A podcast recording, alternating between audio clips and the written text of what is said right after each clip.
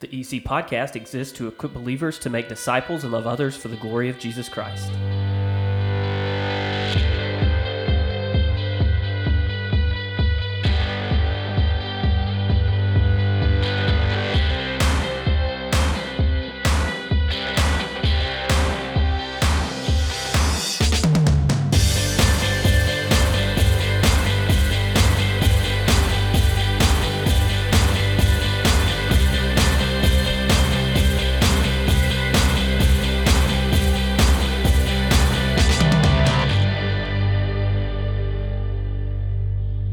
My name is Bobby Payne, and welcome to episode number 24, The Prayer.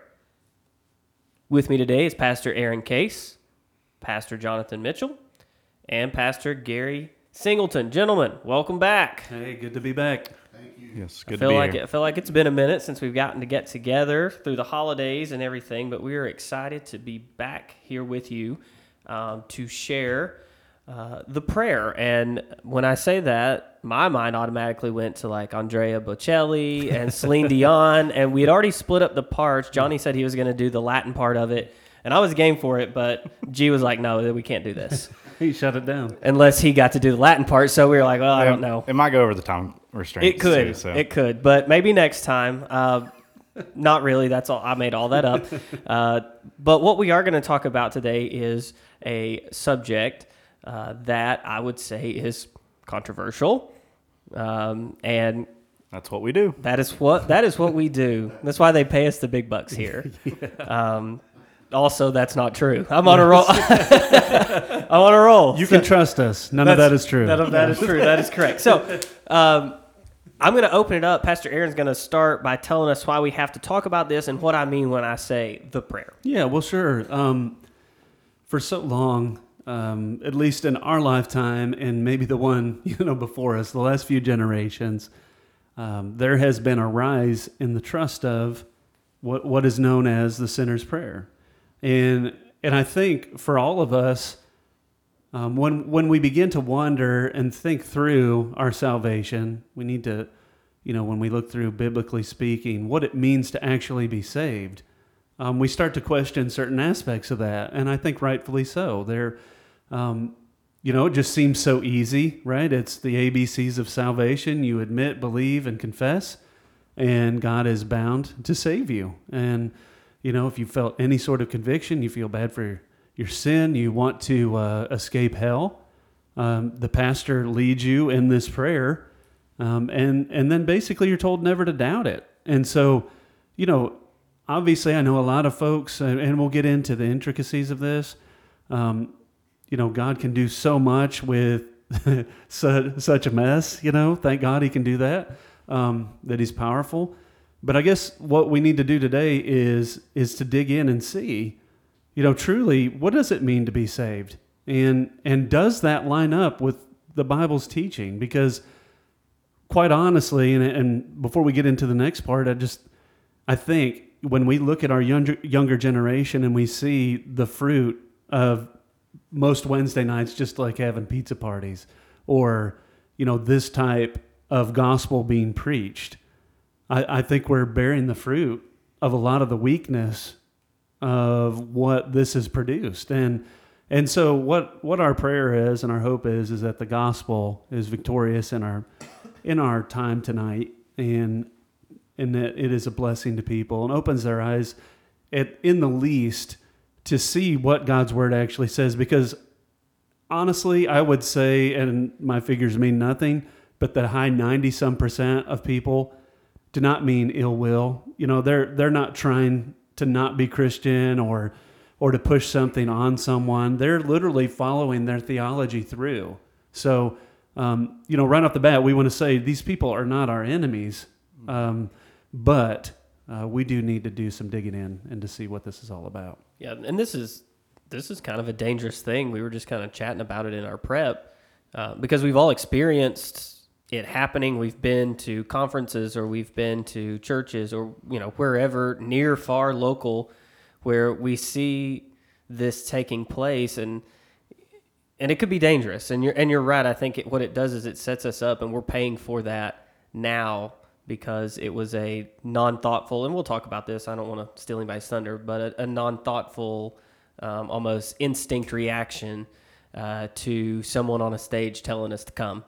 And there's no thought behind it. There's no repentance or conviction behind it. It's just, it's a knee-jerk reaction.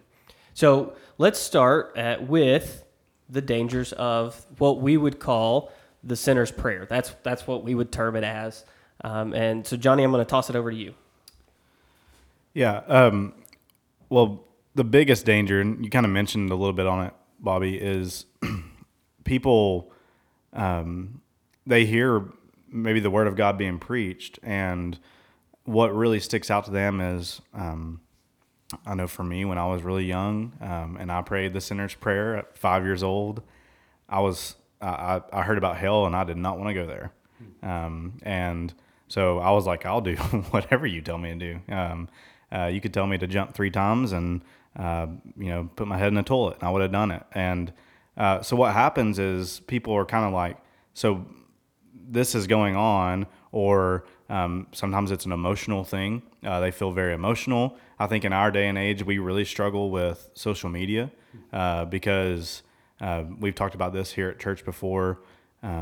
When we celebrate God saving someone, what often gets said on social media is, congratulations, that's the best decision you will ever make. And people are, I'm so proud of you. And I understand the sentiment in a lot of ways. But what we'll talk about today is who does the work in salvation?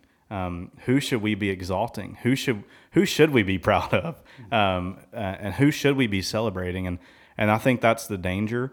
And what happens a lot of times is, especially I know when, like, growing up, hearing the modern evangelical movement with well-meaning people, even like Billy Graham, like well-meaning, no doubt about it.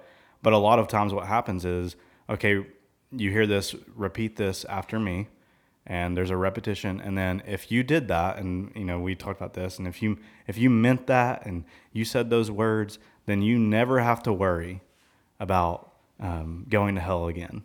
And so basically what it builds up is this false assurance that's not in the person and finished work of Christ, but it's in the repetition of a prayer or the coming forward at an altar call. It's in even things like being baptized, because that sometimes gets pushed so much as, do this. This should be the next step that you do in your walk with Christ. And so people look back, and just because they've been dunked in the water and that felt really cool, and people congratulated them on that, they might not have any knowledge of their sin against God. They might have no conviction over those things, and they might not have any desire to walk in the newness of life. But because they were immersed in water, they think, "Oh, I'm saved." I've even had conversations with people like that, and that's a serious thing. And a couple of quotes that really stuck out to me. One by John Piper. He says, "Decisions, altar calls, and sinners' prayers don't make a Christian. We need new hearts that treasure Jesus." David Platt got a ton of flack for this when. I think this was one of his early sermons. It was at a Christian conference. And he said, it's a very dangerous thing to lead people to believe they're a Christian when they have not biblically responded to the gospel. If we're not careful, we will take the gospel, the lifeblood, out of Christianity and put Kool-Aid in its place so it tastes better to the crowds. It's not just dangerous, it's damning. Then when we think about making disciples, we think it's just about going out and getting people to pray the prayer. He says, no, let's give them a full picture of the gospel. Let's show people the greatness of God. Yes, he's a father who loves us. He's also a wrathful judge who may damn us. And J.D. Greer, if you're looking for a resource on this subject, he has a short little book called Stop Asking Jesus Into Your Heart, talking about assurance of salvation. And he says, God never promises to give salvation to someone because they pray some magical words or because they went through a ceremony at the altar of their church. God gives salvation to those who repent and believe in the gospel. It is natural to express repentance and faith in prayer, but you can repent and believe without praying the prayer per se. And on the flip side, you can also pray the prayer without repenting and believing. And that's why it's damning, because you can repeat those words, think that you're good, but never have a heart and a life of repentance and faith in Christ. Well, it doesn't set up perfectly for that relationship that you need to have. It's just spoken word. I mean, how many times as a young teenager or, preteen or whatever, and you're sitting in the service or you're sitting in the conference and you repeat the words every time you're there because you're like, oh, I think I should probably repeat the word just in case. Just in case I didn't do it right last night. I'm going to say them again tonight. And so you're right. That's setting up for some serious danger in the future for sure. Yeah. I mean, I know the example that all of us were talking about was the reason why, at least at Eden Chapel and probably many other places around here, we stopped going to Christian conferences for youth. Again, not any offense to a lot of the folks. They do mean well. And this, again, if you believe God is just doing the best he can and we must talk people into a salvation, the prayer kind of flows from that.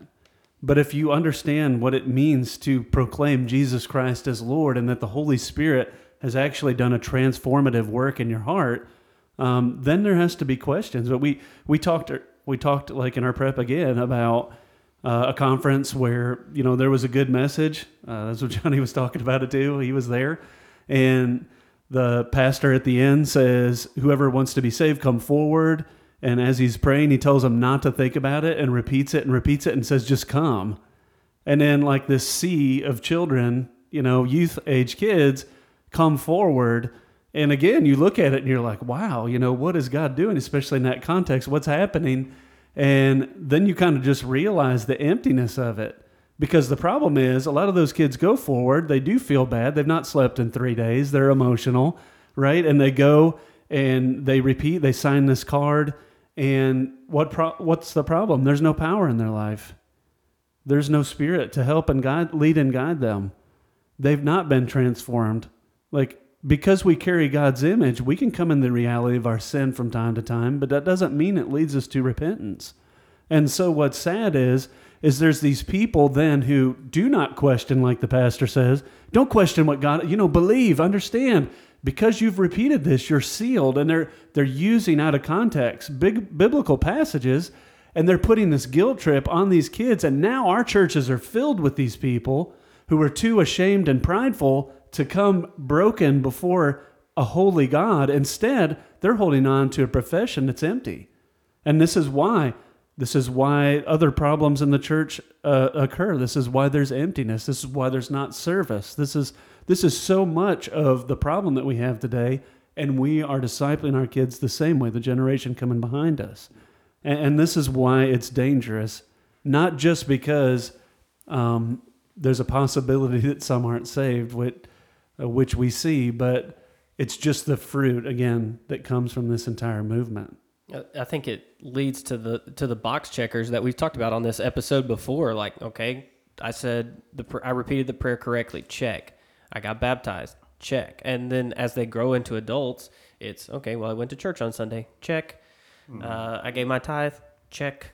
And so it creates this culture of just checking the boxes because I'm doing what somebody told me I was supposed to do, so I can make sure that, like Johnny was saying, like, didn't want to go to hell, so I repeated that prayer, and so I'm going to keep checking all these boxes so I can just be assured that I'm going to go to heaven and create. And again, it removes the ability to have a relationship, come broken, and see the need for the gospel and for Jesus, and to have that relationship with Him. And what we need to be asking, the big question is: so does God save through a repetition of these words, through coming forward? Does God save through being baptized by water immersion, which is a thought in some sects of Christianity, and I would be careful even to call them that. Does God save by joining a local church or publicly getting in front of the church and professing your faith in Christ? I remember when I was 5 and I prayed the prayer, I didn't want to go up forward publicly to profess. And so my parents were like, well, that doesn't make sense, Jonathan. And I was like, okay, I guess it doesn't. But we need to ask, does God save by those means, or does God save by the life, death, and resurrection of Jesus Christ, His Son? Though, because what you were listing, Bobby, is that starts to sound a lot like a workspace salvation to me. If I'm checking boxes so that I might be good enough, then now we're getting into workspace salvation, and we're in a big conundrum there. If we start, if I'm worrying, did I do enough or did I do the right thing? I'm starting to relinquish my trust and faith in who Christ is, and I'm putting it on myself. And we don't ever want anything in regards to salvation to be about what we did. Oh, that's scary. You know, this is, in my opinion, honestly, this is the rub in regards to any acceptance of a Reformed theology, because this takes away from our power to decide when and where God is going to save us. Yeah. Because he's bound, because I repeat these words. And kind of what you're repeating there, Johnny, was what my experience was. And like you were saying, Bobby, like, man, I would repeat it every time and be like, gosh, did I mean it? Mm-hmm. You know, I really want to mean this, and I mean it. And it was not until, and I've said this many times, and then I'll hush, but like, you know, there are many times where I struggled with assurance, what I struggled with rededication, like 1,000 times, and I just never found that peace. It was only until I trusted in the cross of Jesus Christ and not the perfection of my repentance, you know, or how much I meant it that day. Yeah. It's not dependent on me. It's on the grace of God, and he had opened my eyes and changed my heart. That's what led me to salvation, not the power or the meaning of what I meant or how passionate I was. Well, and we could never reach that repentance level that we would need to for God to even accept us, you know? And so, yeah, that puts a lot of pressure on us because it's unattainable. Yeah. Right. Amen. Okay, I got a lot to say. All right, come on, G. Now, what I want to say is, you know, how does one receive salvation? And I believe that someone is, there's a huge debate. Is someone believed and they're regenerated, or are you regenerated then you believe? I absolutely believe that someone is regenerated and then they believe. The Bible says, Jesus says, truly, he's answering Nicodemus, how does someone enter into heaven? And Jesus says, truly, truly, I say to you, unless one is born again, he cannot see the kingdom of God. And Mark 1:15 says, repent and believe in the gospel. And the only way that someone can repent of their sins, truly repent of their sin, and believe in a holy God, is if God opened up their heart and mind to do so. And that's being born again. Unless someone is born again, they cannot see the kingdom of God. Like that is right? Lydia. Yeah. Like Lydia, right. Thank you. I was going to say something. Oh, man. No, that's all right. Way to go, Aaron. No, I was going to say a couple things. One, the example of Lydia in Acts. See, you're Paul, like 30 Paul, seconds sooner. Paul is sharing the gospel with Lydia and her friends. And the Bible says that God opened up her heart to hear the gospel. God opened up her heart, not us. When we say that we pray a prayer or we walk down an aisle or we're baptized, like Johnny's saying, like, and we're saved, who is in control? Who is saying you're saved? Is it you or is it God? It is God who saves, not us. Not anything we can do, not anything we can say will save us. We are all sinners. We are all in need, desperate need of a Savior. All of us. We all fall short of the glory of God. All of us. No one is good. No, not one. Right? Amen. So the beginning of the gospel is to understand that you are lost. You are in desperate need of a Savior. You are a sinner in desperate need of a Savior. And the Bible says once you realize that, that's the beginning, you repent and believe of your sin, believing in a holy God that died on the cross for your sins, and substitutionary atonement, that he took on our sin and the wrath of God on the cross.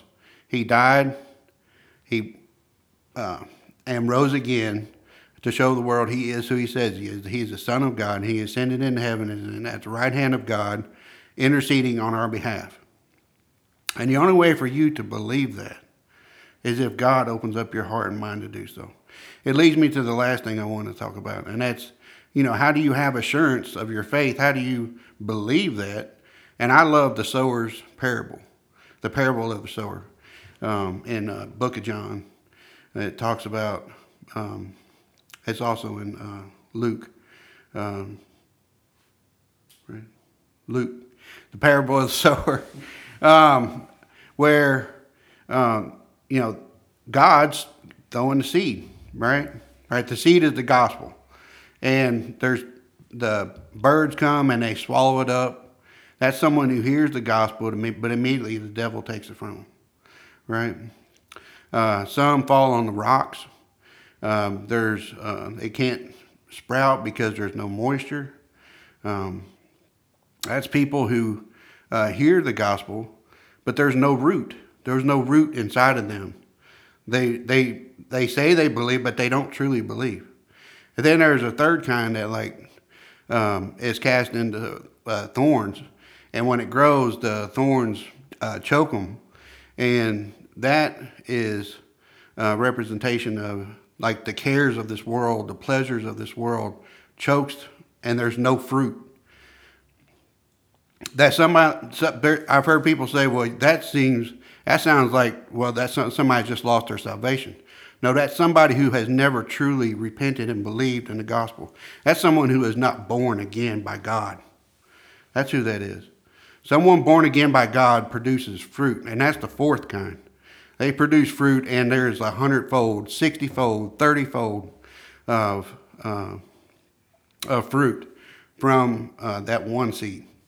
And so that person was born again by the power of the Holy God, and that person repented and believed in the Lord Jesus Christ, and that person produced fruit. So I would say one of the things you can ask yourself, you know, am I of assurance of your faith? You know, is there fruit? Is there fruit in your life? And another thing I would say is what R.C. Sproul said, like, do you love the Lord? You know? And the way he explained it is, if you love the Lord, do you love the Lord perfectly? Well, no. Nobody loves the Lord perfectly. I mean, who, you know, somebody to say says they love the Lord perfectly has a perfect complex, you know. And say, well, do you love the Lord the way you should? Well, no. If I don't love him perfectly, then I don't love him the way I should. Well, do you love him at all? Yes. I love the Lord. I love the Lord. If you have any affection for the Lord God in your heart, true affection for the Lord God in your heart, then I would say that is another sign that you are truly saved by God, that you are born again. I think this is why, like, listen to that, why this is a conversation that needs to be had and needs to be understood, because there are people, what the parable of the sower tells us, there are people who genuinely believe that they are followers of Christ. Mm. There are people, I mean, as we've talked about before in Matthew 7, I mean, this is why we approach it so carefully and why we don't want to give something that gives false assurance to people, because there are going to be people on the day of the Lord that look, and Jesus says, "Depart from me, I never knew you," even though they're saying, "Lord, Lord, did we not prophesy in your name and do many mighty works in your name, cast out demons in your name?" And Jesus says, "Depart from me, only those who do the will of my Father." And so because there are people who have false assurance, this is why something like this is what we would say dangerous and even damning.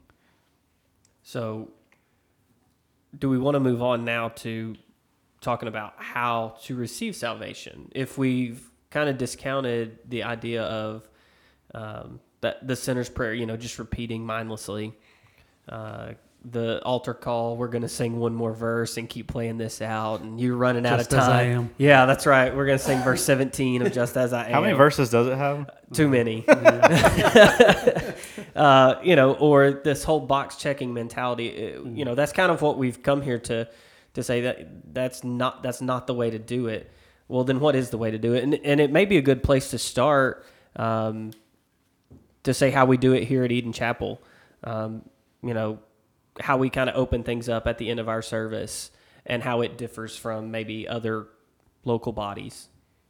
Yeah, well, sure. I mean, what we try to run away from as much as possible is some sort of emotional pull. We do not want anyone to come forward just because they're emotionally charged to, or that, you know, we're trying to lure them into something.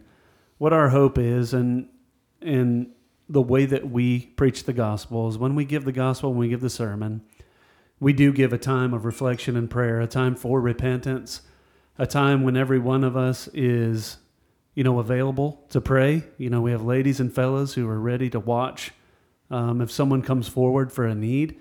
But beyond all of that, we are trusting in the power of the Holy Spirit to be able to change someone without us saying, calling out to them, throwing out the guilt trips, throwing out everything we can have in music play, having all of this on blast just to try to lure someone in. We believe God is powerful enough to save without any of that, right? Like, they didn't have that in the old, in scriptural times. I know there are times when I've preached when I didn't think anyone could hear me and someone got saved. And it's just like, it's amazing. You feel like you're wasting your time, but no, when the gospel is faithfully proclaimed, we put it forward and we just trust God to save. That the thing that, and I think we may have referenced it on the show before, but the thing Charles Spurgeon would do is someone would come up to him and they would say, hey, I think I became a Christian. I trusted in Christ today. Or they had any of these questions. He'd be like, all right, meet me tomorrow in my office. He wouldn't even talk with them or pray with them. He would allow that to sit and for God to move and work. Many people, I'm sure, didn't make that meeting. Right? But what we're saying is so many of us have been around, or maybe it's you out there listening right now. You prayed the prayer and you fell away. Like, we know so many people who have, and this is why we're having this show, is for the fact that what we believe is that no matter how you feel or what you've done, God is powerful and mighty to save beyond. And when the day of salvation comes, and he calls his children. Yes, we all run from God. I think it's Piper who says that, right? We run and run and run until God says that's enough. Yeah. And that's when he brings us home. So in a roundabout way, Bobby, I hope that answers your question. We simply trust. We proclaim the gospel. We allow time for folks to have prayer, but we are not going to have a drawn out, crying out to them. We're going to trust the Spirit of God to do the drawing. Yeah, we don't do the "is there anyone else" type of thing, because that's been manipulative before. I've watched it happen. Is there anyone else? Is or anybody clutching onto that pew in front of you? Just let go. Take that one step. That we don't do that, and many times we even invite people. We preach the gospel every service, but maybe there's a time where we feel particularly led to say, to really make it clear at the end of the message. I think every time I've ever heard it, and I've been behind the pulpit, we've said, look, if you believe God has opened your eyes to the light of the gospel and you want to respond this morning, come talk to us after the last song.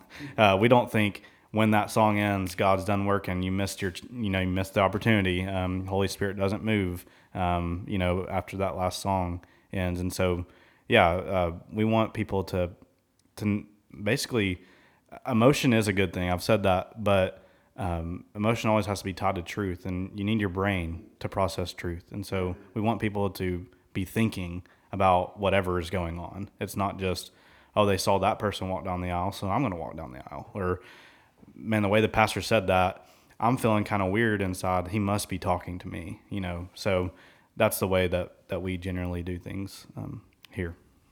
So how do we receive salvation then, if it's not through the altar calls and the prayers, and Johnny, you probably will say something about it now. I did find what you said in our prep interesting about maybe when you come to salvation, it may sound similar, mm-hmm.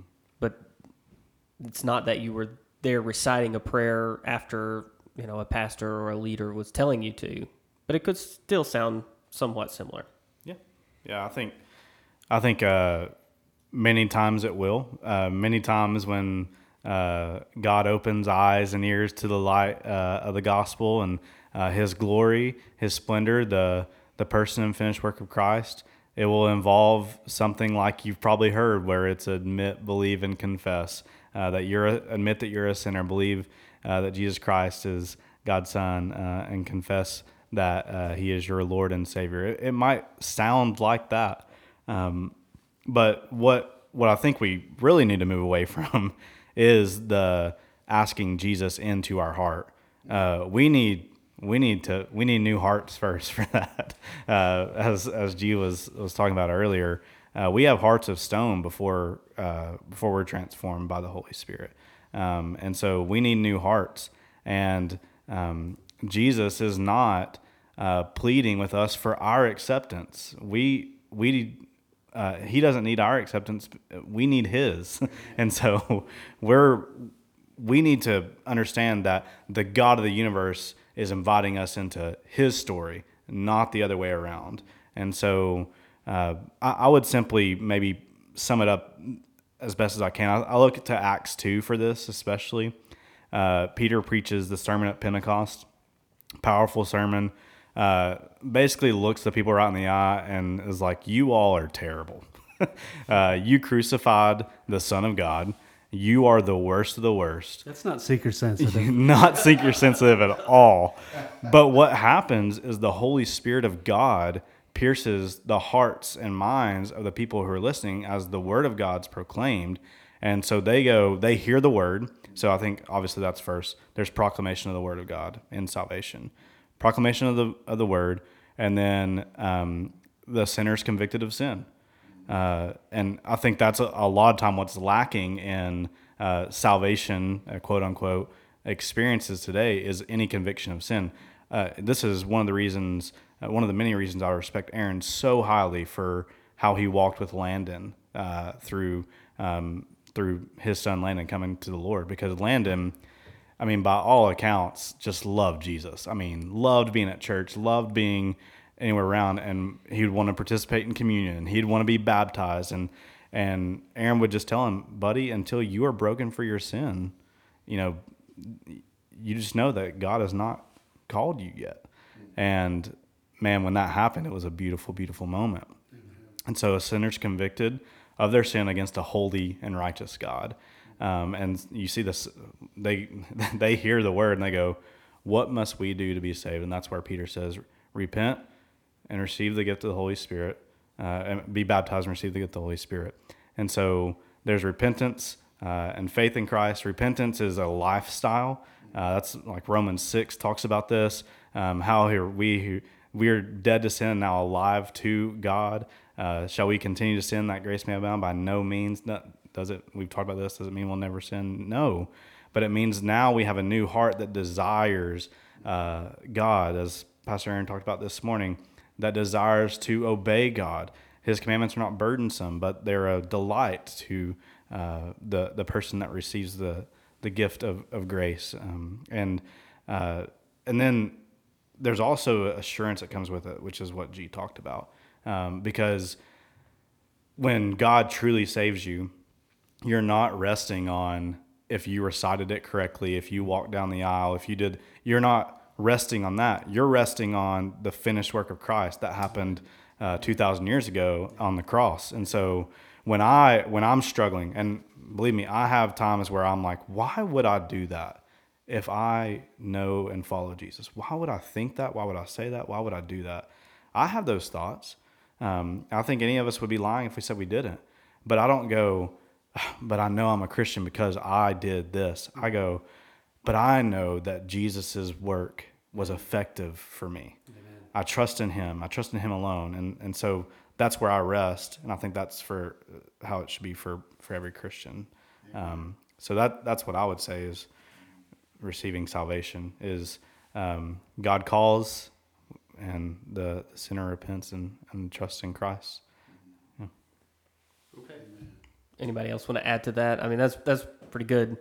I like that we say that God calls, that takes it out of our hands, which is oftentimes what we think is it's our job to do it, but it's actually God doing it. He comes the whole way. Yeah. Right. Yeah. Yeah. We use the same analogy over and over, about the ocean and drowning and things like that, but it's perfect, mm-hmm. To describe what we're talking about. Yeah. I think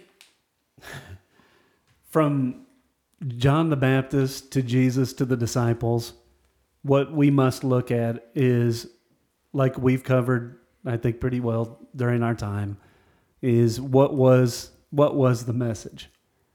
Was it repeat after me, or was it repent and believe? Right? Why would we change the gospel? You rhymed it, and it was just really cool. Do I need to drop a beat behind that? Man. Energy. You sounded like an actual preacher. Right there. Oh, man. Well, I'm fooling everybody then. But it's right. Like, should it be surprising to us that we want to preach the same gospel, not to put it in a nice, clean package to present it, but as it is, and trusting that even the people who wanted Jesus dead, those who were absolutely had everything to lose, not just like today, just a lifestyle add-on, it was everything to receive Christ, and they gave the gospel unhindered. And what we've seen throughout history is our pulling away from the trust in the actual gospel.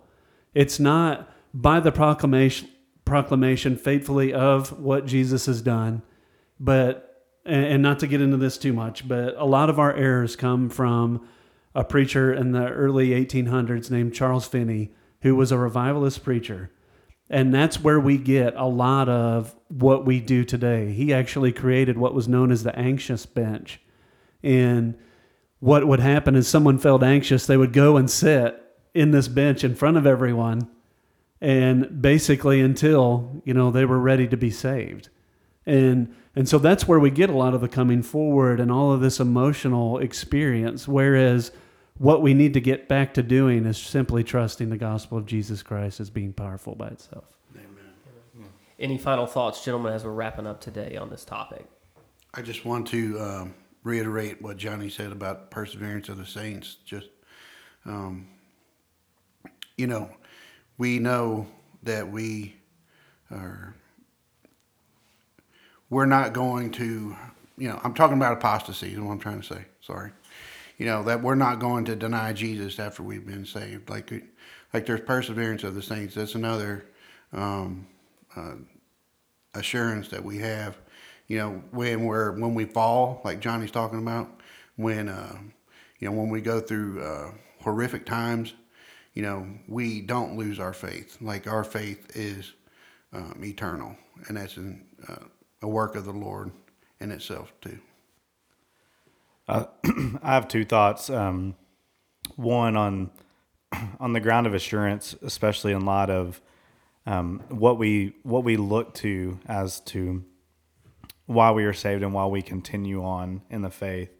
If you've never listened to Don Carson's illustration of the two Jewish men at the time of Passover, it is so good. Basically, what he gets to is I'll briefly summarize, but go watch it. We'll link it when we post this, but he says that two men on the day of Passover think differently, I guess, about how this is all playing out. One's very nervous, one's very scared about how this will the blood actually work.